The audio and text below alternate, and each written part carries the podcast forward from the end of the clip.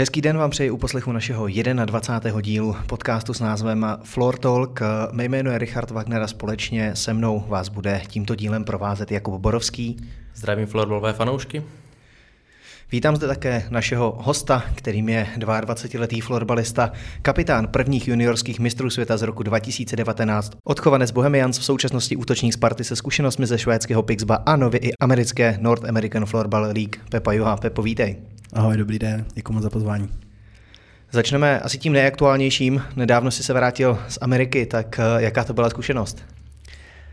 Jo, ono se to hrozně zvláštně popisuje, úplně naprosto originální věc, originální zážitek, i ta Amerika prostě, všechno dohromady, takže fakt zajímavý zážitek, zajímavý cestování. Ty jsi vlastně jako kapitán dovedl svůj tým Florida Vikings k celkovému vítězství, tak jaké jsi měl pocity po skončení celé té ligy? Já bych vůbec neřekl, že se o tom bude takhle moc povídat. Já jsem původně jsem to považoval jako nějakou možnost pro mě rozvinout nějakou letní přípravu, aby to prostě nebylo jenom v gymu a na ovále, ale bych prostě fakt na tu hokejku dostal mnohem víc a potom najednou, když se skončilo, tak v těch Čechách i vlastně v tom Švédsku velký boom ohledně toho, takže jsem byl až jako překvapený, jak moc vážně se ten turnaj jako takovej nebo ta liga brala, takže takhle jsem to nějak vnímal. Vlastně ten samotný projekt je velmi ambiciózní a měl za cíl jakoby spopularizovat florbal za velkou louží v Americe. Myslíš si, že se to povedlo? Jak třeba vlastně to vypadalo třeba s návštěvností na zápasech? Tak ano, to byl přesně ten cíl, aby vlastně to byl další nějaký sport, který tam v té Americe prorazí. Takhle. Nedalo se to vůbec porovnávat s tím, jak to funguje například ve Švédsku nebo v Čechách, protože opravdu to, co se zažívá tady, já nevím, jestli to prostě nějaká 20 plus sezóna, tak co je to v té Americe prostě číslo 1, úplně první. Vemte si, že tady máme 14 týmů, tam prostě byly 4. A takže to, aby se to spopularizovalo, tam nějakým způsobem to začalo. Nedovolím si říct, že by to teďkom prostě tam každý sledoval, ale myslím, že začátek dobrý, myslím, že začátek jako slušnej, jestli na zápas přišlo 50, 70 lidí a to bylo dobrý. To bylo v tom Orlandu, tam to vlastně to bylo naše domácí jako pole a tam to bylo nejzajímavější. Český florbal oslavil 30 let a my jsme si vlastně v rámci toho připomínali ty začátky. Tak jaké jsou teď začátky v Americe? Co ti tam třeba nejvíc překvapilo? Něco, na co jsou florbalisti nebo fanoušci tady zvyklí? Co tam třeba není nebo naopak je?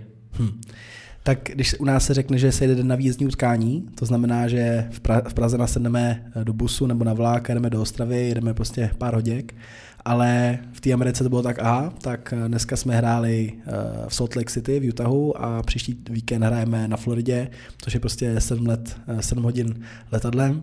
A jsou takový jakoby zajímavý prostě kontrasty, no, že vlastně tam pro ně bydleli jsme v baráku, já dojíždím na tréninky prostě 15-20 minut a tam bylo taky na trénink, jo, tak dobrý, tak jak je to daleko, hoďku asi čtvrtě, ale to je pro nás normální, my takhle jezdíme automa furt.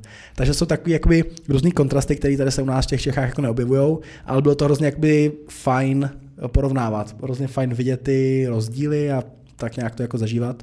Takže asi tady ty dvě, to cestování a to vlastně to pojetí toho, co pro nás znamená vzdálenost a co vlastně ne. Jak se vlastně tady tyhle veškeré věci v rámci toho cestování zvládal? Přeci jenom pro profesionálního sportovce to musí být velký zásah do jeho vlastně režimu, rytmu, který má v průběhu zápasu nebo té přípravy. Dobrá otázka. Co se týče toho úplně začátku, tak vlastně já jsem začínal ze západu, takže jsem vlastně první můj přílet vlastně do San Francisca, kde bylo -9 pro mě, takže ten jetlag byl fakt jako zajímavý. A postupně já jsem vlastně cestoval tou Amerikou vlastně až jako zleva doprava, takže vlastně pořád se ten čas jakoby zmenšoval, takže to pořád bylo někde jiný, takže každý týden jsem měl jakoby jinou časovou zónu. Takže jo, ten jetlag a to cestování bylo dost zajímavý, plus já si nedovolím jako říct, že to bylo úplně jako cestování, ale fakt to byla pro mě jako letní příprava v tom smyslu, že pořád jsme tam dodržovali ty tréninky, měl jsem k tomu i týmový jako florbalový s tím týmem, kde jsme hráli. Takže jo, to bylo náročné, to souhlasím, ale furt jsem se jako říkal, že přece tady neprospím, přece si tady nějaké věci zažiju, chci to prostě procestovat, chci to zažít a ten spánek byl důležitý, ale ne tolik, abych obětoval nějaké poznávání a cestování. Měli jste v rámci toho nějaký větší třeba komfort, co se týče zázemí nebo realizačního týmu, nějaké regenerace navíc? Povím to úplně upřímně, ten komfort byl takový, jaký jsme se zaplatili, takže jelikož, jak říkám, ta sezona byla, nebo ta liga byla úplně na začátku, takže to, že by jsme měli nějaký wellness centrum a nějaký masáže, to tam prostě nebylo.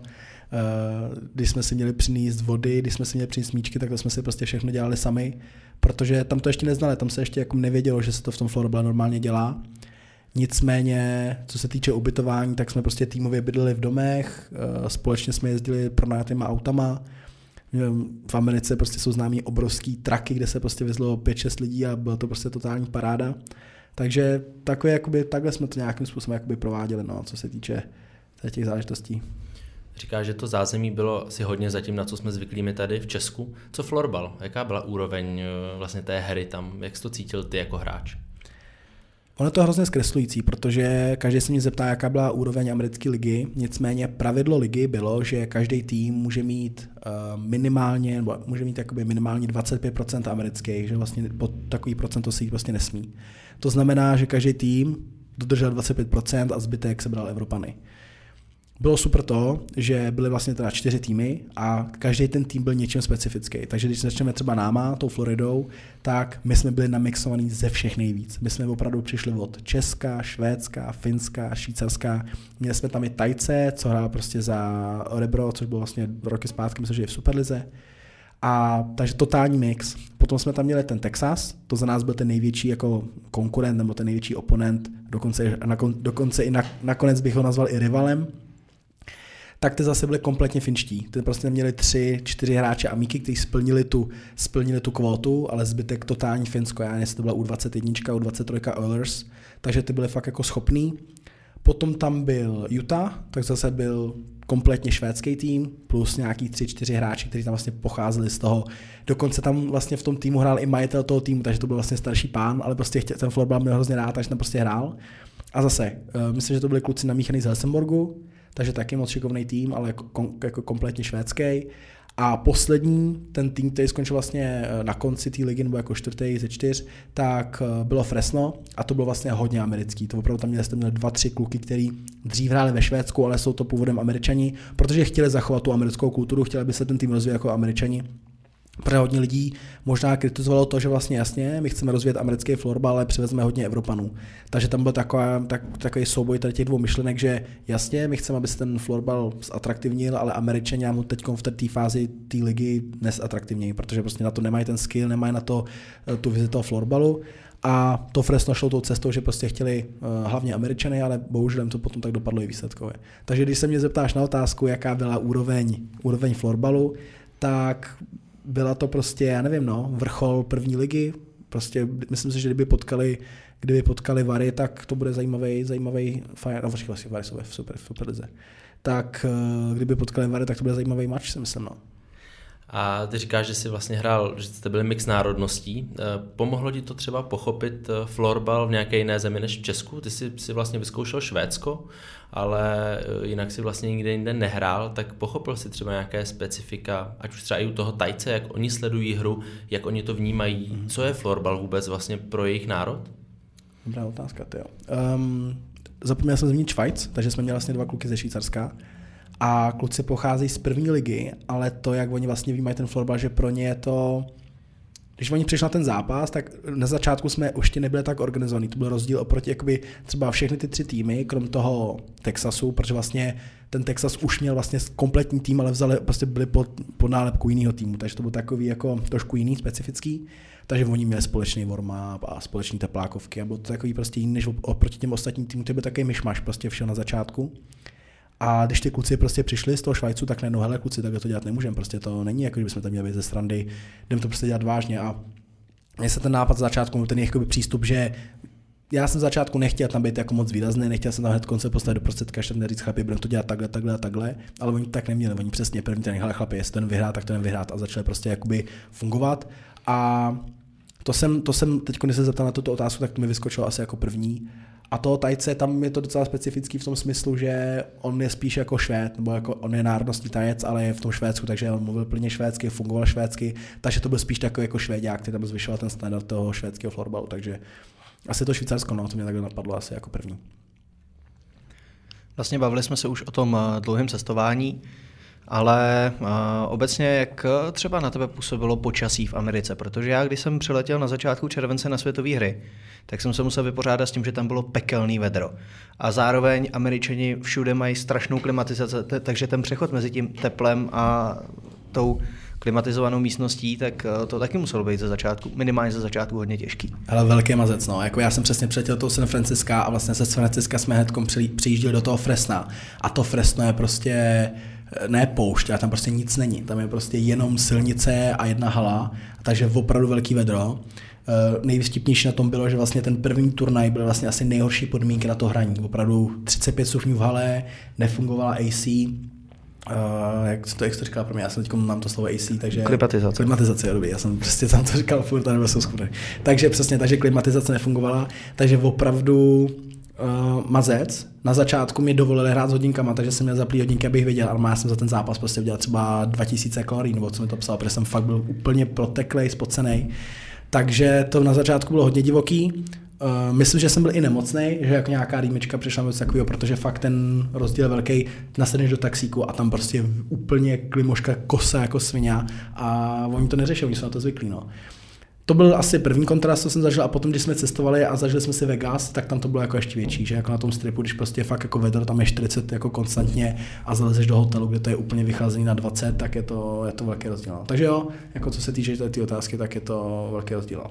Vlastně ty jsi na Floridě nebyl z Česka sám, byli tam s tebou ještě 3 kluci z Liberce, tak jak velká výhoda to pro tebe byla, že jsi tam měl tady tu českou stopu? Já jsem se s klukama z začátku vůbec neznal, takže přesně to bylo takový velký jako neznámý, že jsem říkal, ty kluci z Česka, ty třeba máme nějaký špatný jako nějakou historii spolu, že já jsem jako o tom nevěděl. Psal jsem se s jedním klučnou, s Péťou Chladem, protože jak jsme zařizovali ten kemp v Čechách nebo v tom Orlandu, tak jsem potřeboval se na týden glománský kalhoty pro jednoho kluka, co přišel z Čech, aby neměl moc velký zavazadlo, tak to byl vlastně můj jediný nějaký kontakt, ale vůbec se nevěděl. Takže potom jsme se tam potkali a najednou kluci úplní pohodáři, prostě jsme se jako, že jsme se nějakým způsobem prý už znali, protože jsme se už jako potkali. Takže výhoda skvělá, no, prostě jsme se tam jako cítili dobře. I nám to vytvářelo nějaký komfort, protože jako když tam někdo mluví švýcarskou němčinou, tak prostě dá se trošku odvodit. Když tam kluci mluvili švédsky, tak jsem taky s nimi byl schopný mluvit, ale tam prostě čeština byla totálně jako finština pro spoustu lidí, takže totálně jako cizí jazyk, takže nikdo jako netušil. Takže nám to vytvářelo takový komfort, no, že jsme tam vlastně byli 4 spolu, takže to bylo fajn. Ty jsi zmínil děti, co za tebou přiletěli do Orlanda, na to přišla otázka od fanoušku. Jak budeš vzpomínat právě na děti, které za tebou přiletěly do USA? Ono to strašně vtipný, že se řeknou děti, ale ve výsledku to byly prostě teenageři 15+, takže 15 až 19, takže naprosto skvělý zážitek. Já opravdu musím zaklepu, že ten výlet proběhl naprosto bez komplikací. Já jsem si jako říkal, že je to velká výzva, 14 dní v Americe, ty děti za náma prostě přiletěly, nějakým způsobem bylo všechno naplánovaný, ale dovolím se říct, že ta Amerika je taková džungle, kdy prostě se může něco stát a neuděláte nic. Prostě popisovatel, jak funguje americký pojištění, je prostě totální bizár. A takže fakt musím říct, že to bude naprosto skvělá vzpomínka, protože všechno proběhlo podle představ, děti byly skvělí, zlepšili jsme angličtinu, poznali jsme spoustu nových lidí, zlepšili jsme prostě floorball, ukázali jsme tam ten floorball, protože to, v jakých dávkách jsme tam trénovali, ty americké děti prostě v životě jako nezažili. Měli jsme tam nějaký semináře, kde jsme jim vlastně vysvětlovali, jak se jí, jak se spí, a oni mi byli schopni říct, no já jim po tréninku hranolky, protože to jsou brambory, ne, tak to je dobrý, ne. A říkám, počkej, teď to nebudeš myslet vážně, a ty rodiče úplně regulárně, no počkej, tam je i sůl, ne, tak jako to udří tu vodu v tom těle, to je taky bomba, ne. A úplně prostě takovéhle věci, že to berou jako standard, takže strašně moc jako pro nás obrovský privilegium jako jim vysvětlit, jak se to vlastně dělá u nás, no. Takže takový oslý můstek k tomu, jak fungoval ten kemp, naprosto bomba. A jak to vlastně vzniklo? Bylo to tak, že jsi řekl, že ti bude chybět kemp tady v Česku, tak jsi ho přesunul do Ameriky, nebo asi to počítám, bylo ve spolupráci s tím klubem? Asi to vzniklo v tom smyslu, že jasně, vznikla nějaká myšlenka, nějaký semínko toho, hele, poletím do Ameriky, ale bylo tam strašně moc věcí, jako nějakých závazků, co já tam mám v Čechách, abych prostě mohl jen tak odletět. První nejzásadnější vlastně na stejném úrovni byl teda letní příprava Sparta a ten Pixeský camp a já jsem řekl, hele, můžu odletět za váma, můžu tam s váma fungovat, pokud tam budu moc trénovat, to je první věc, a pokud tam budu moc udělat Pixeský, který prostě nemůžu tady nechat, protože se naším kurou, prostě je to naše dítě nějakým způsobem a nemohl jsem to jen tak opustit, aniž bych se toho nějak účastnil. Takže vznikla taková myšlenka, to byla nějaká moje podmínka, s tím, že ten pán, ten Daniel Williamson, který vlastně je ten, co to Floridu jako založil, nebo má to jako pod palcem, tak nějakým způsobem vnímal tu moji roli v tom týmu, že věděl, že budu dávat nějaký body, že prostě mě tam nějakým způsobem potřebuje do toho týmu. Takže byl rád, protože vlastně i on chtěl, bo jemu to pomohlo s financema, on to dokázal propagovat. Vlastně díky tomu, že tam byl ten camp, tak spoustu těch dětí a rodičů najednou potom přicházelo na ty zápasy, takže obrovský jako spojení všeho. Takže já jsem řekl, hele, dobře, pokud já tam můžu trénovat, pokud já tam můžu udělat prostě camp, tak to pojďme udělat. A takhle nějakým způsobem se to jako dohodlo a ve výsledku fakt naprosto geniální akce. Byla to vlastně jediná taková podobná jakoby náborová akce, řekněme, nebo jich tam bylo víc v rámci právě koordinace celé té soutěže, nebo to čistě bylo jenom právě díky vlastně tvojí iniciativě? Asi jo, žádný jiný tým to vlastně vůbec jako neprovozoval, protože oni tam ty děti, jde o to, že oni nemají ani dospělí, co hrajou florbal. Takže aby se to jakoby teprve dostávalo k dětem, to je až ten jako další krok a díky té Floridě Vikings jsme to dokázali udělat už teďkon, takže ano, bylo to jen pouze na té Floridě a myslím si, že i tím to bylo specifický. Spoustu těch týmů třeba přiletělo i o chvilku dřív, aby se mohlo kouknout na ten, kam vlastně vypadá. Další naprosto zajímavá věc, že když se řekne, že se v Čechách nebo v Praze na příměšťák, tak si představím prostě pražský děti, který ráno přijedou, trénink do 5 a odjedou. Nicméně my jsme měli podobný systém, akorát, že nám nepřijeli děti z Prahy 9, ale přijeli nám děti z Colorada, přiletěli nám děti z Utahu, takže ty děti prostě přiletěli na registraci s hokejkou, kde měli prostě štítek, že letěli prostě 7 hodin a přiletěli na makem, takže totální jako masakr. A jaká vlastně bude budoucnost téhleté ligy, ať už v tvojí vlastně osobě, jak ty počítáš třeba s příští sezónou nebo tak, a jak vlastně ty vidíš tu budoucnost té ligy potom, co proběh ten první ročník? Co se týče mě, tak hrozně moc rád bych řekl, hele, přesně za rok se dám do letadla, letím to tam vyhrát znova, to by byla jakoby krásná představa, ale těch věcí, co se tam zase musí zorganizovat a co by muselo klapnout, je spoustu, takže nejsem schopný ti to teď odkyvnout. Pokud mi to povolí Sparta, protože já věřím, že mě to posunulo, extrémně mi to zvedlo sebevědomí na hokejce, protože prostě ten čas, kdy kluci teď tady začali fungovat prostě na check-up, je tam prostě vidět, že spoustu z nás, nebo spoustu těch týmů je v té části přípravy, kde teprve se dostávají na to florbalku, tak vlastně já mám za sebou už 18 prostě full zápasů 3x20 a je to poznat. Takže takhle to vnímám, co se týče té florbalové stránky.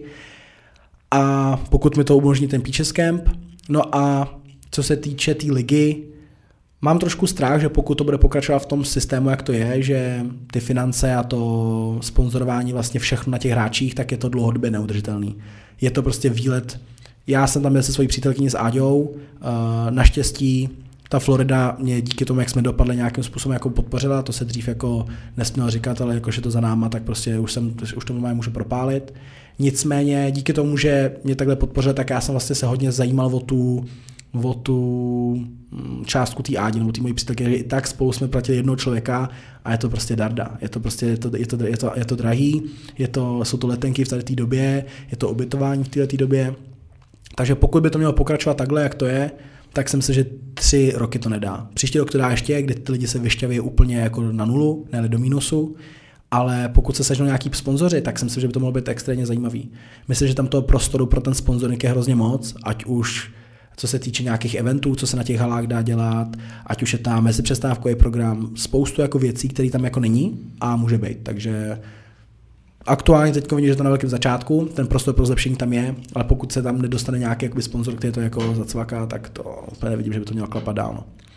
Když vlastně tady o tomhle mluvíš s náma, zkoušel třeba tyhle ty věci řešit i právě jakoby s vedením toho svého týmu, případně se spoluhráčema, protože vlastně ty máš tady ten vhled z Česka, co všechno se dělá, jak vlastně tady to funguje, řekněme ta profesionální organizace, když to tam je to na tom začátku, zkoušel jsi taky takhle jim předávat nějaký svoje know-how?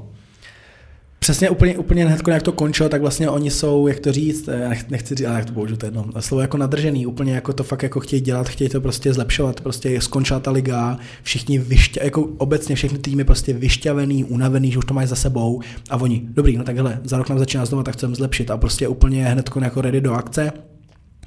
Úplně původní myšlenka bylo zapojit do toho český Salming, protože s tím jsem jako já spojený, tak to byla jako první myšlenka, stejně jako univerzitu UNIP, protože to byla další jako věc, kde já jsem jim snažil se vysvětlit, že těch školních sportů v té Americe je pár jako hodně jako profláklejch, ale kdyby se snažil začít s něčím jako úplně vodnout, tak by tam taky mohlo být zajímavý, že prostě pokud uděláte univerzitní tým a ten univerzitní tým se pojí s nějakým týmem, tak to málo kdo tomu řekne ne, a co se týče sponzorů.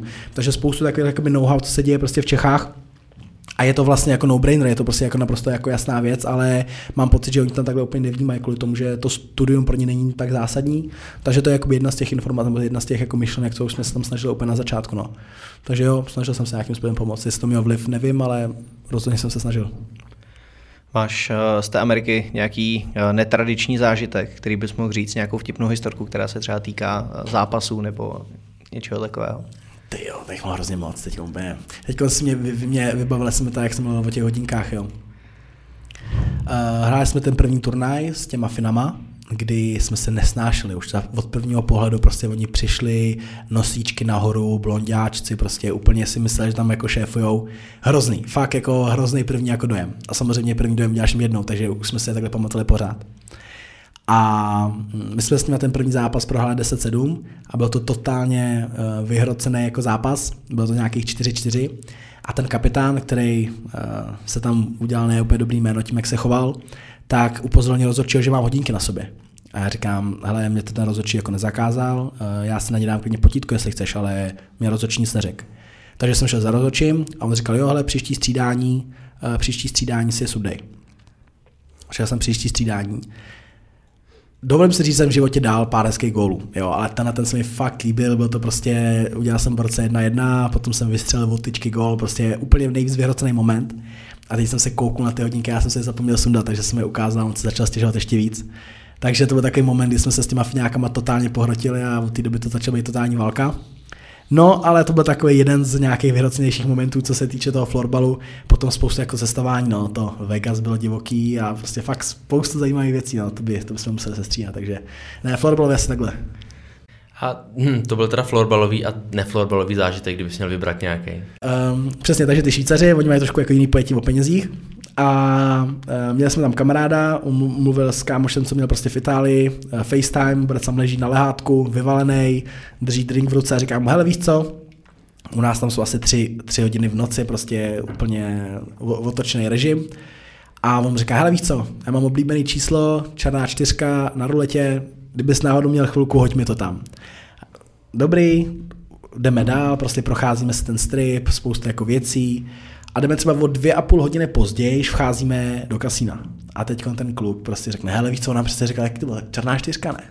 A jde o to, že moje myšlenka, to, jak fungují kasína, je, že sednu ke stolu, vezmu $1, položím $1 a budu tam hrát s $1 prostě do 5 do rána. Nicméně tam jsou nějaký minimální sázky a to kasíno to upravuje podle jako počtu lidí samozřejmě, takže když je tam víc lidí, tak se zvýší minimální sázka, aby vydělali víc love. No a oni řekli, hele, $15 minimální sázka, dobrý. Oba dva ty Švýcaři, protože to byli kamarádi z jednoho týmu, tak vzali každý chtěl $15 a položil to na tu černou 4. A byli jako takový, jako veselí, povídali si a přestali se soustředit na ten stůl.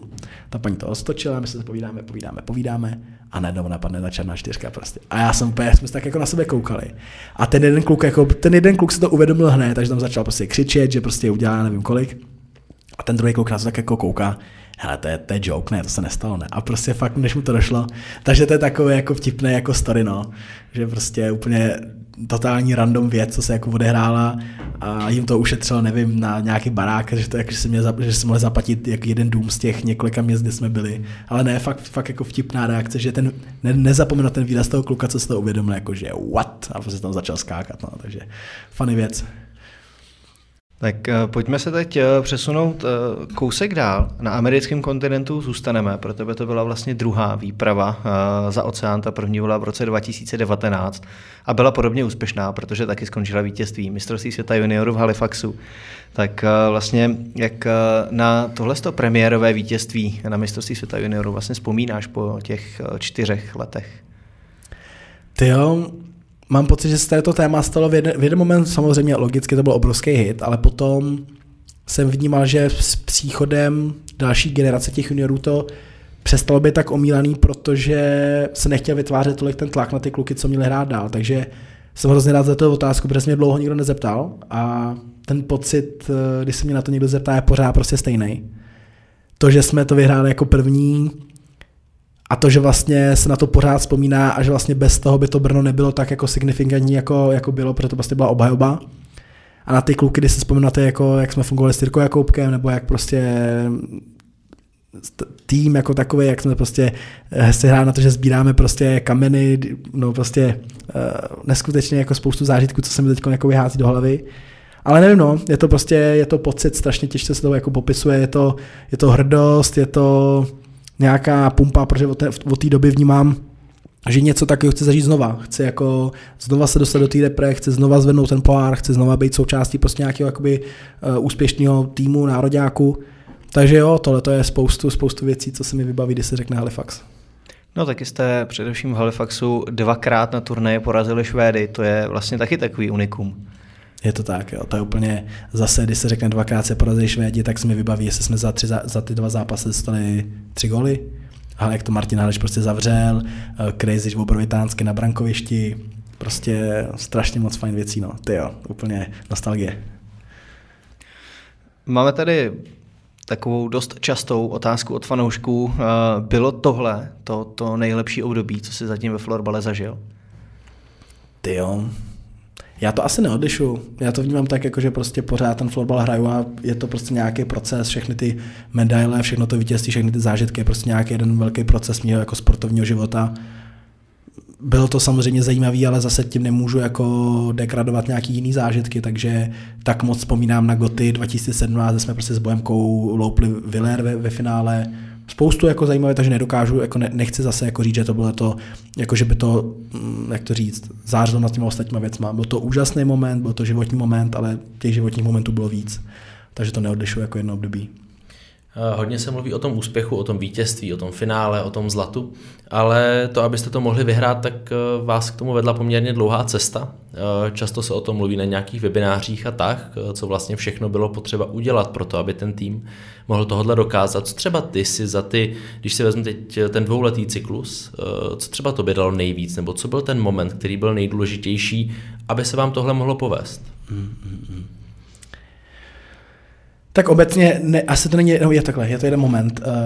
Byl to Polish Cup, byli jsme nebylo to ve finále, jo, bylo to ve finále. A jestli jsme hráli s Polákama, nevím, prostě nějaký průběh turnaje, Švýcaři vyhráli všechno, my jsme vyhráli všechno a vlastně Polish Cup je vždycky turnaj, který je jakoby ten poslední před tou velkou akcí. A já jsem byl zraněný, já jsem něco se zádama, takže jsem seděl nahoře na tribuně a koukal jsem na ten zápas a najednou začal zápas a vidím, že Jirka Jakoubek a celý realizák sedí vedle mě. Říkám, hele, nemá to být na střídačce. A říká, ne, takhle to prostě funguje, takhle to prostě jako děláme, protože mentalita českých lidí je to, nebo dětí je to, že prostě za vás všechno udělají rodiče a pokud my chceme něco vyhrát, tak my musíme být prostě zodpovědní sami za sebe, ne na tom hřišti, ale mimo něj, takže prostě oni se ten zápas odkoučují sami. My jsme prostě zápas s Polákama tekli prostě, já nevím, 2-0, jestli to bylo 3-0 prostě, a jde o to, že jsme jako nehráli dobře, že oni taky ne, ale my jsme hráli hůř. Jak by řekl Marek Vojta, fakt špatný shit. No a takže prostě najednou pauza, přestávka, jdem na tutu a já jsem tentokrát tak furt vnímal, že jsem jako v té kapitánské roli, nebo že jsme prostě nějakou mám takovou jako roli. Nemůžu to moc kecat, protože jsem nehrál, ale ten Jirka Jakoubek prostě najednou přišel do té šatny a začal prostě, jak chcete jakoby vyhrát zápas, když prostě nebudete zodpovědný v této jako situaci. On používal samozřejmě trošku jako jiný slova, protože tehdy to bylo trošku jako vyhrocenější, protože fakt šlo jako o tu přípravu. Ale celá ta myšlenka toho byla, a co si myslím, že se začalo přesně od těch webinářů, že se to začalo šířit jako taková jako modla, že není nic horšího, než prostě ty věci děláte jako za někoho. Takže prostě miluju to dělat na těch trénincích, že prostě jdu na nějaký kemp a řeknu, hele, teď budou děti z Ameriky prostě úplně na to myslet. Já jsem řekl, hele, je trénink 17:30, já jsem se v 17:29 postavil, takhle jsem držel hokejku a nic jsem neřekl a čekal jsem a stalo se, že najednou bylo 17:38 a ty děti si furt hrály a já říkám, hele, já na vás prostě budu čekat furt a najednou přišlo jedno dítě a už se postavilo a najednou přišlo druhý dítě. A teď děti najednou začaly chápat, že vlastně asi se něco děje, tak o 10 minut později přišli, postavili se a řekli si, aha, tak už asi začíná trénink. A já říkám, hele, OK, trénink začal 17:30, nicméně máme 17:40 a teď mi řekněte, co se za 10 minut může stát jako v zápase. Protože, takže okamžitě na to přijde cvičení, kdy prostě rozhodují vteřina, jsou to nějaký breaky nebo něco. Je zápas 8-7, děcka si mysleli, že už vyhráli, najednou jede druhá strana je góla 8-8, 9-8 a jim řeknu, a teď přesně potřebuji, aby si v ten moment si uvědomili, že během 3 vteřin se vám ten zápas otočil prostě vzhůru nohama a co se přesně může stát v zápase během 10 minut.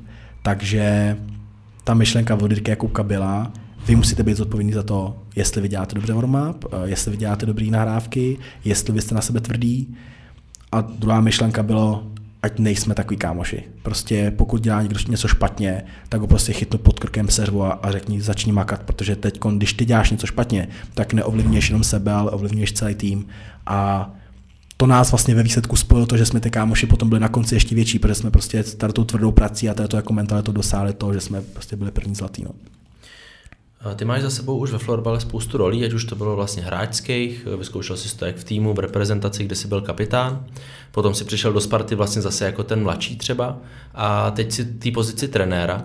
Máš třeba nějakou radu pro fanoušky, mladí kluky, holky, který nás poslouchají a který si třeba říkají, že by do reprezentace chtěli, co by měli, nebo co by mohli změnit, nebo na čem by mohli pracovat, co třeba ty jsi neznal?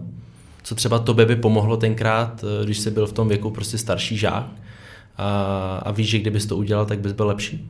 Jo. Nechci se stát do role trenéra, myslím, že na to nemám jako kvalifikaci. Chci se spíš jako nazývat jako hráč, který to prostě baví a nejsem schopný, nejsem prostě trenér, nechci být, protože prostě vnímám to tak, že v moment, kdy začnu trénovat někoho jiného, přestávám mít ten fokus jako na ten svůj výkon, takže nechtěl bych se nazývat trenérem, to tak, jak jsem tě slyšel to říkat. Nicméně co si myslím, že mě by změnilo florbalovou kariéru, tak je to, že je lepší udělat, nebo takhle, úplně jinak. Když jsme měli ten seminář s těma dětma v té angličtině, tak jsme jim řekli, what is burnt, a jakože je to v té letní přípravě nebo něco, že když vytáhneš kuře z trouby a je spálený, tak už ho tam nevrátíš, prostě to musíš vyhodit a musíš začít znova. Tak to úplně, co se týče tréninku, co se týče úplně těla, když uděláš 2 tréninky, které tě posunou o trošku, nebo jeden, který tě zraní, který tě prostě dostane do úplných, řeknu to, sraček, tak prostě je to pro tebe nevýhodný. Takže radši míň a konstantně, než velký bomby, ale krátkodobě, protože ta konsistence je prostě něco, co vás v dlouhodobém jako hledisku někam jako posune. A to, kdybych prostě věděl, že nemám trénovat s praskanýma mozolama a že když mě bolej nohy, paty, kolena, a že to není jako svalový. Je rozdíl svalová bolest, když jsi jako unavený a prostě se musíš jecnout, to je rozdíl. Ale když prostě cítíš, že je něco špatně a stejně do toho jdeš, to je něco, co jsem měl vědět, když jsem byl malej. A dovolím si, že bych byl jako jinde, naučil jsem se to později, ale to je za mě asi ta myšlenka. No. Konzistence je klíč a vždycky se věnout zranění, to je opět to nejzásadnější. Aktuálně tak působíš ve Spartě jako útočník. V loni jste dokázali udělat asi největší úspěch v novodobé historii klubu, a to postup do finále poháru. Tak jaký vlastně bylo tohle, dostat se do toho velkého zápasu na té domácí scéně?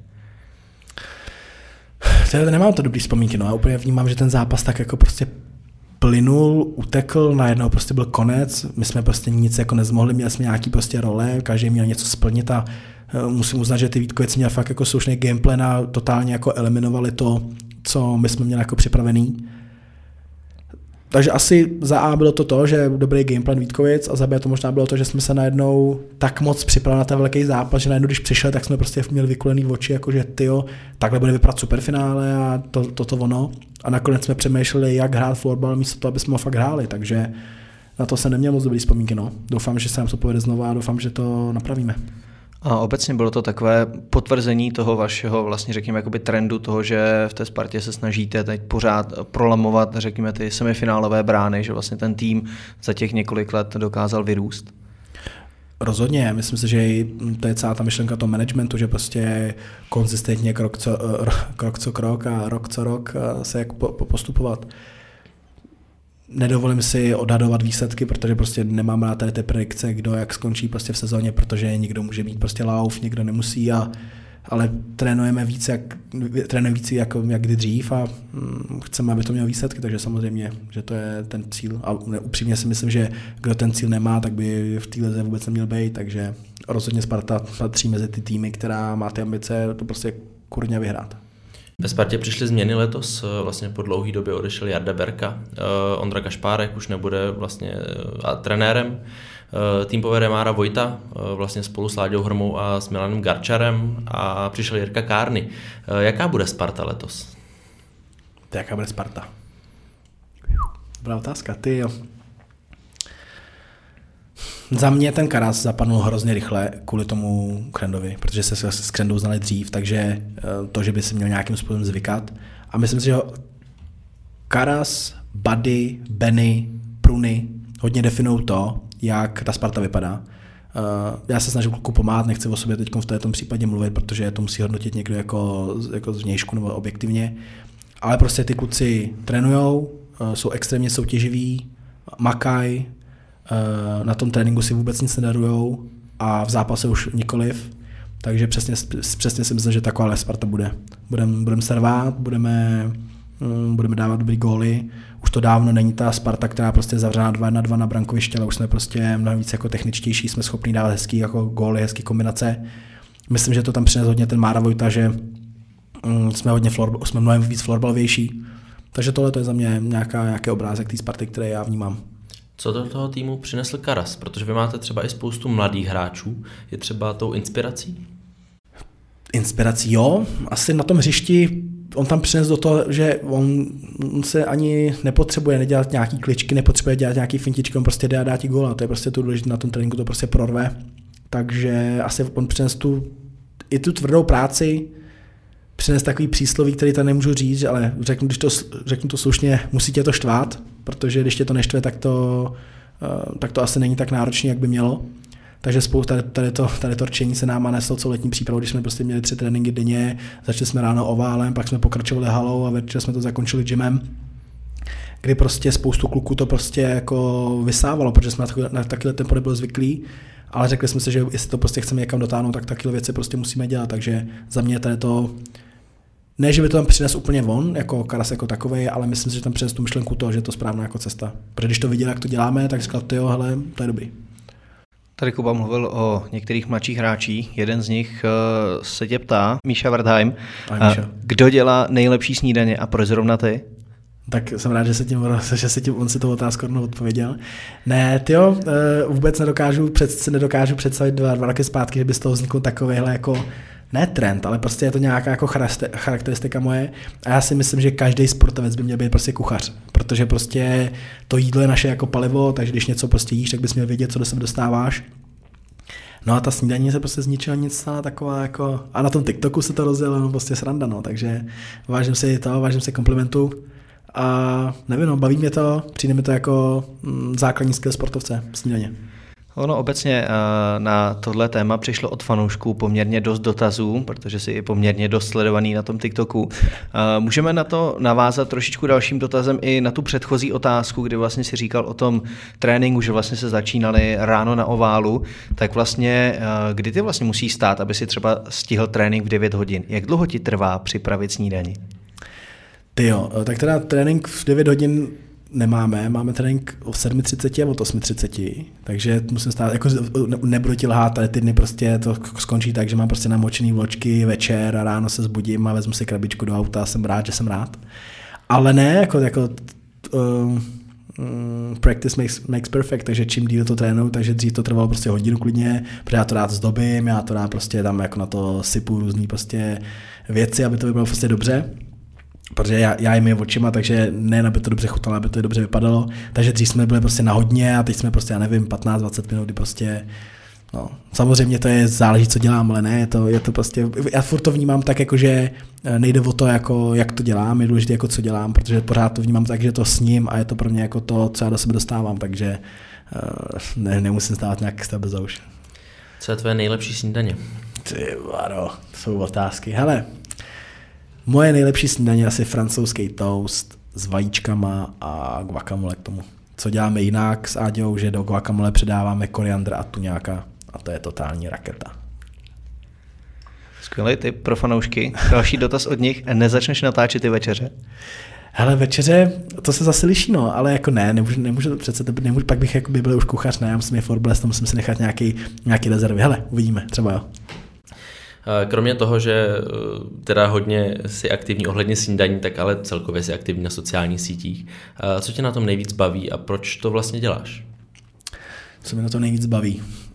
Baví mě ten feedback, baví mě, že to baví ty lidi, protože za mě sport je prostě pořád divácký sport a myslím si, že je důležitý být schopný dostat ty lidi do té arény, je důležitý dostat ty lidi na tu sedačku, aby tam prostě křičeli Sparta nebo měl na sobě číslo 10. Myslím si, že o tom ten sport je. Je to divácký sport, kdyby tam ty lidi nechodili. Myslím si, že nemám moc radost, že kolikrát to ty lidi jako odsuzují, že je to moc, protože mám pocit, že v té oblasti toho není nikdy moc. Jako nikdy ti člověk, co pořádá zápasy, řekne, máme tu moc lidí. Řekne, chybí mi tu 500 lidí, chybí mi tu 1000 lidí. Já si myslím, že to je ten mindset, co by měl mít jako každý ten hráč. Mrzí mě, že tak jako nemáme. Mrzí mě, že vlastně tím vyčnívám, tím, že jsem jako aktivní. A chtěl bych, aby to jako dělal každý. No, představme si, že každý hráč prostě bude přidávat to, jak trénuje, bude motivovat další jako mladý děti, bude povídat o tom, jak co čeká za zápas. Nevím, no, myslím si, že to jako, pokud to chceme jako někam docáhnout, protože podívejme se jako na marketing český jako florbalu, to prostě je to všude, každý o tom ví, že to prostě dobrý. A ten marketing předčil ten sport kolikrát, si myslím, a přesně to si myslím, že musí kolikrát dělat ty hráči, že opravdu nalákat ty lidi na ten sport, aby ten člověk se přišel kouknout, jak to vypadá, jak je to rychlý, aby ho to bavilo. A o tom prostě je celý ten Instagram. A teď už i TikTok, protože tam se snažím přesunout kvůli tomu, že to teď jako trenduje a ty čísla, ty lidi, co to sleduje, prostě je to zajímavý. Dejme tomu, že nás poslouchá zase spoustu mladých hráčů a hráček, a kteří si říkají, že by si třeba, nebo že by chtěli být aktivnější a nevidí jak, tak jak třeba ty si začal na sítích, anebo čím by mohli začít oni, aby to pro ně bylo jednodušší. Asi nezačnou rovnou vařit snídaně, že jo? Jasně. Musíte to vnímat takhle. Já si myslím, že mám obrovský štěstí v tom, že dělám ten sport a že ten sport je přesně jako pro ty lidi. Takže nejen to, že já dělám sport, mě jakoby baví, ale můžu ho prezentovat i ostatním lidem. Takže nemyslím si, že by ty lidi měli dělat něco, co jim jako nepřirozený. Pokud prostě vás baví na zahradě si střílet, natvemte si prostě video, natočte se, jak se prostě venku střílíte a začněte prostě něco, co vám je jako blízký. Protože jako dělat něco, co vás jako nebaví a dělat něco jako na sílu, to není jako dlouhodobý. To je úplně stejně jako s tím tréninkem. Pokud vás to jako štve a nemáte k tomu tu chuť jako vůbec to dělat, tak to dlouhodobě prostě jako nedáte. Ale pokud v tom vidíte nějaký ten jako cíl, pokud přesně, ať už já nevím, chodíte běhat, tak sdílně to, že prostě uběhnou prostě 4,5 km a někdo jiný to uvidí a hele, řekne si, ty jo, ten bude zdá 4,5, tak já dám 5. A to je přesně jako takový nějaký jako mindset, aby ten člověk fakt začal jako s čímkoliv, protože a samozřejmě bude něco, co ty lidi nebaví. To je prostě, o tom to jako je, prostě 100 lidí 100 chutí, ale začít s něčím, co baví tebe, když to bude bavit tebe, tak to možná bude někoho dalšího a to bude jeden člověk a ten jeden člověk řekne, hele, zkus udělat tohleto a ty to upravíš a najednou to budou 2 lidi a najednou jsi prostě jako laníš prostě na 15 000 a už to jede. Ale abychom vyvrátili to, my se samozřejmě bavíme o sociálních sítích, ale je potřeba si to dávat do kontextu s tím sportem, což ty říkáš a je to ale často argument někoho, že třeba ne, Pepa si tady vaří snídaně, ale vlastně netrénuje. Řekni takhle na začátek, jenom ať to vyvrátíme, kolikrát týdně trénuješ, protože počítám, že Instagram a tak dále je fajn, ale florbal je první. No, prosím, že to nikdo řekl, jako že se vařím snídaně netrénuje. Ne, tak já jako neříkám, ne, že to někdo konkrétně řekl, ale často to bývá argument třeba, že kdo si dělá sociální sítě, že jo, pak když se prohraje, tak tenisti často se setkávají s tím, když si dávají nějaký příspěvky a vyčítají jim, že asi málo trénujou, protože dělají něco na sítích. Jo, tak... to je přesně ta mentalita, která to jakoby drží zpátky, protože ty lidi se potom jako bojejí to jako dělat, aby... A málo kdo má jako koule na to říct jako hele, já to prostě dělám proto, aby to viděli ty ostatní lidi. A samozřejmě o tom ten sport je, nikdy vyhraješ, nikdy prohraješ, ale přece ten přísun těch informací bude jakoby furt. Takže co se týče jako tréninku, tak teď máme nastavu letní přípravu. Když máme teda neděle zápas, pondělí gym individuální, takže člověk se zajde do gymu. Většinou po gymu mám jako wellness. To wellness mi dovoluje trénovat hned další den ráno, protože jinak bych fakt jakoby potřeboval prostě 8-9 hodinový spánek po tom tréninku. Máme možnost mít skills tréninky z repre, takže vlastně co je dneska pondělí, takže zítra v 9 ráno bude skills hala, odpoledne gym, středa totální rest day, kdy prostě opravdu to je za mě jeden z nejtěžších dní vlastně vůbec nic nedělat, protože cítím, že když budu dělat hodně věcí ve středu, tak ten čtvrtek a pátek prostě budu vyšťavený. Takže čtvrtek ráno buď to trénink nebo jak se tomu říká, oval, a odpoledne zase gym a pátek individuální gym. Teď ten program o dost jako volnější, než to byl v tom hlavním jako fullu ty letní přípravy, protože to byl fakt jako Honza Hýna nastavil fakt mazec, ale celý ten tým to jako vzal, no, protože jsme věděli, že pokud to chceme někam dát, tak prostě takhle to prostě bude. A takže asi tak nějakým způsobem. Sobota volno a neděle máme týmovou halu, kde vlastně máme nějaký třeba zápas, kde jdeme fakt jako do fullu, kde jsme si prostě řekli, že pokud na sebe budeme hodný, stejně jako v Halifaxu, tak to nikam nedáme. Takže na sebe prostě musíme být jako až zlí. To umí buddy třeba. Ty jsi říkal, že máš štěstí na to u těch sociálních sítí vlastně, že máš ten sport, který můžeš prezentovat, ale taky máš štěstí, že máš přítelkyni, s kterou máš společný TikTok. Co vás vlastně vedlo k tomu, že jste si založili tenhle společný kanál a vlastně fungujete na něm oba dva? Tyjo, vůbec nebyla myšlenka toho, že to jakoby vznikne něco takového, jako že bychom se měli jako říct slovo TikToker je pro mě... Nevím, nebudu to nějak komentovat. Za mě je to platforma, kde jsme chtěli začít jako s floorbalem, nebo chtěli jsme jako dělat nějaký, jakože Áďa by mi natáčela, prostě úplně původní videa bylo, že mě Áďa pomáhala dělat prostě sestry jako ze zápasů, protože zase to je prostě 15 vteřiní video a ten člověk z toho prostě nasaje to, co se dělo v 60 minutách a řekne si, ty jo, 15 vteřin málo, tak třeba tam půjdu jako příště na ten celý zápas a taková byla ta původní myšlenka, ale to, že z toho vznikne jako tohle, kdy vlastně sdílíme jako další stránku toho jako života, že už to není jenom o tom sportu, ale že fungujeme jako i nějak mimo, že chceme ukázat, že jsme je normální, že přesně jako jo, dobře, mám 12 tréninků týdně, vařím snídaně, ale pořád jsme schopní prostě jít tam na večeři a prostě být jako normální lidi. Takže vůbec nevím, jak to popsat, no, prostě to přišlo jako z ničeho nic. Řekli jsme si to, že bude jako nějaký náš společný jako program, že to je jako nějaká další aktivita, co děláme spolu a jako jede to, no, je to sranda. Máme tady dotaz od dalšího tvého spoluhráče, Viktora Hejny. Jak ty sám osobně vnímáš TikTok jako sociální síť a jaký v ní vidíš potenciál? Já jsem to předtím zmiňoval. Vnímám to tak, že začal Facebook, obrovský boom. Potom každý, kdo měl Facebook, kdo měl Instagram, tak vlastně si našel oficiálně potom člověka na Facebooku, takže teď Facebook je nějaká totální zásadní platforma, dřív to byl obrácně, dřív to byl Facebook, teď je to Instagram a teď se takhle přesouvá na ten TikTok, nebo takhle já si myslím, že už se to dávno jako přesunulo, myslím, že i ten TikTok už je za tím svým jako topem toho, jak prostě co získal, ale pořád to jako je, protože to ten koncept těch krátkých videí, protože prostě ten člověk v dnešní době je schopný se soustředit prostě 10-15 vteřin max a potom jde dál.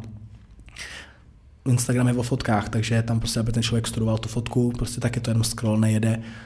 Kolik lidí prostě už teď scrolluje na Instagramu? Málo, takže to vnímám tak, jako, že je to prostě nový, jak to říct, prostě nový target, nový, jak se říct, audience, hlediště lidí, prostě jako nový trh, kam prostě se může jako ukázat a proč ne? Proč ty lidi zase jako nepřesměvat z toho TikToku na ten Instagram, takže prostě nějakým způsobem přelínat takhle ty lidi z těch dvou platform.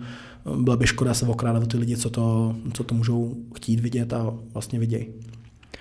Jsi vlastně říkal, že jsi začal tím prvotním cílem sestry ze zápasu ukázat prostě lidem, jak ten zápas vypadá, dostat je do té arény a podobně, ale už teď i sám sleduješ třeba nějaký další trendy a podobně, abys vlastně tam dal i nějaký ten obsah navíc, aby si získal právě i ty dosahy od těch lidí, kteří primárně nehledají právě tady to. Myslím si, že teď v poslední době se snažím hodně dělat jako ty krátké videa, jak jsi říkal, ty prostě v dnešní době se to jmenuje Reelsko, kde prostě to je to krátké video, kde to jako schrne přesně to. TikTok dělá, nebo Instagram dělá super věci, jmenuje prostě jednoduchý šablony, kde prostě tam stačí ty věci jako naházet a vlastně za to ušetří čas, takže tím vyvracím to, že když dělám Instagram, tak nesnídám, tak netrénuju, ale jde o to, že prostě asi jde o kvalitu toho obsahu, co tam jako házím, no. Takže jestli se koukám na nějaký trendy úplně, tyjo, nevím, no, nechci úplně kopírovat, prostě vnímám to opravdu, abych se vrátil k té myšlence, co jsem říkal na začátku. Dělat to, co mě baví, já ve výsledku chci, abych na konci dne se koukal na ten Instagram, že hele, tohle mě baví, to já kdybych byl někdo jiný a tohle to někdo dělal, tak mě to bude zajímat a budu to chtít dělat taky já, ne, budu to chtít jako ještě líp. Takže asi, že bych jako někde koukal úplně dál. Prostě jsem v tom dění, jsem na tom Instagramu normálně, ale že bych prostě někoho úplně jako sledoval a kopíroval to asi úplně nemám. Když se dostaneme zpátky k tobě a k tvojí kariéře, tak čeho bys chtěl dosáhnout? Co je teď ten tvůj největší cíl, který ti pomáhá absolvovat třeba těch 12 tréninků týdně? Když jsem přišel do té Sparty, tak jsem to vnímal tak, že nemůžu chtít, nemůžu chtít jít do repre, když nebudu prostě jedním z nejlepších hráčů prostě v té Spartě, takže to vnímám takové jakoby krůčky, že nechci mít v hlavě to, hele, chci vyhrát mistrovství světa chlapů, prostě to je takový, jakože střílíš na měsíc a nějak to jako zkus, nějak to jako dopadne.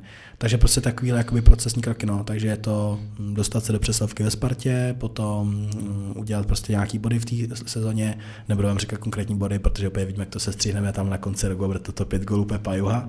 Ne, ale prostě je to takovýhle procesní cíle, no, ale výsledku, jak jsem teď řekl to slovo proces, tak mi to vybavilo, asi nemám úplně v hlavě to, že bych chtěl teď udělat tohleto. Já prostě chci, aby mě ten florbal naplňoval, chci, aby každý ten trénink prostě pro mě měl smysl, chci to dělat s dobrýma lidma, takže když přišel prostě Karás, nebo když jako, jsme najednou přišli jako noví lidi do toho realizáku, tak jsem jako vnímal tu kvalitu těch lidí. Takže asi to nedělám, abych se za ničím jako honil, ale ten prostě proces a pevně vnímám a pevně jakoby věřím v to, že ten proces a to, že mě to baví, mě to dostane mnohem dál, než kdybych prostě mířil. Protože kdybych si řekl, hele, OK, chci se dostat do repre, no tak jo, Jarda Berka prostě najednou rozhodne, hele, OK, Pepo, jedeš na příští FTčko, já se dostanu do repre a pak co? Potom jako musím hledat jako nějaký další cíl a ztratím jako zbytečně čas. Takže pevně věřím, že, jak jsem říkal, všechny ty vítězství, všechny ty zážitky je prostě proces toho, že mě ten florbal baví, naplňuje a to je asi ten můj největší cíl, aby mě to prostě bavilo, abych to žral, jak to žral doteď.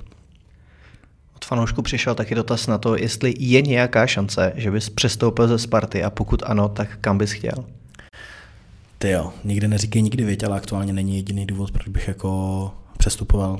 Tým je jako ambiciozní, hladový. Já tam vnímám tu velkou šanci se tam prostě porvat o ty jako důležitý místa, protože přesně, jak už jsem říkal, to je to, proč to dělám, já prostě chci hrát ten florbal a abych si prostě řekl, dobře, tak já teď přestoupím do klasiku nebo přestoupím do Pixba, půjdu tam do čtvrtý liny a budu tam bojovat o to, abych si prostě zahrál. To přece jako není ten cíl, já prostě chci ten florbal hrát, chci rozhodovat ty důležité momenty a pevně věřím, že Sparta je pro mě teď takový to místo, kde se o to fakt jako můžu poprat. A že to vlastně jakoby o mně, že to asi není ani úplně o těch jako ostatních klucích, ale to prostě o tom, jak já se jakoby předvedu na tom hřišti, jestli budu stabilní, jestli prostě předvedu to, co vlastně ve mně je, protože nevím, mám takový, jakoby vnímám, že mám takový jakoby výkyvy, kde prostě se mi daří naprosto jako, ať už je to playoff, kdy prostě najednou prostě ustřelím, anebo jsou to potom zápasy, kde prostě na tom hřišti nejsem vidět. Takže aktuálně ti nejsem schopný odpovědět, jestli bych někam jako přestupoval. Prostě chci dát teď ve Spartě, chci se tam vybojovat a pak se třeba uvidí.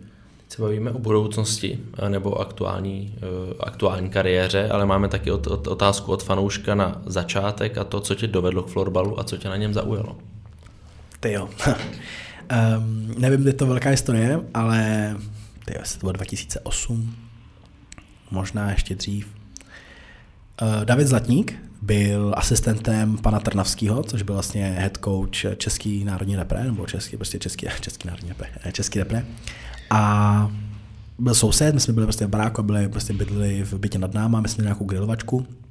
Já jsem byl v první třídě a vrátil jsem se z družiny, kde jsme na trávě prostě hráli s florbalkama. Byly to takový ty dlouhý černý tyče, nakonec takový žlutý banán, já tu florbalku mám do dneška skovanou prostě doma, totální relikvie. A on říká, já říkám, hele, prostě dneska jsem na ten sport a říkám, jo, já to tak nějak jako trénuju a když jsem byl malý, tak jsem vůbec jako nevěděl, že to je tak moc jako signifikantní to, že on je prostě trenér, má asistent jako trenéra hlavního v repre. Tak říká, hele, zkus Bohemku, tam je Jirka Koubek a tento s dětma umí.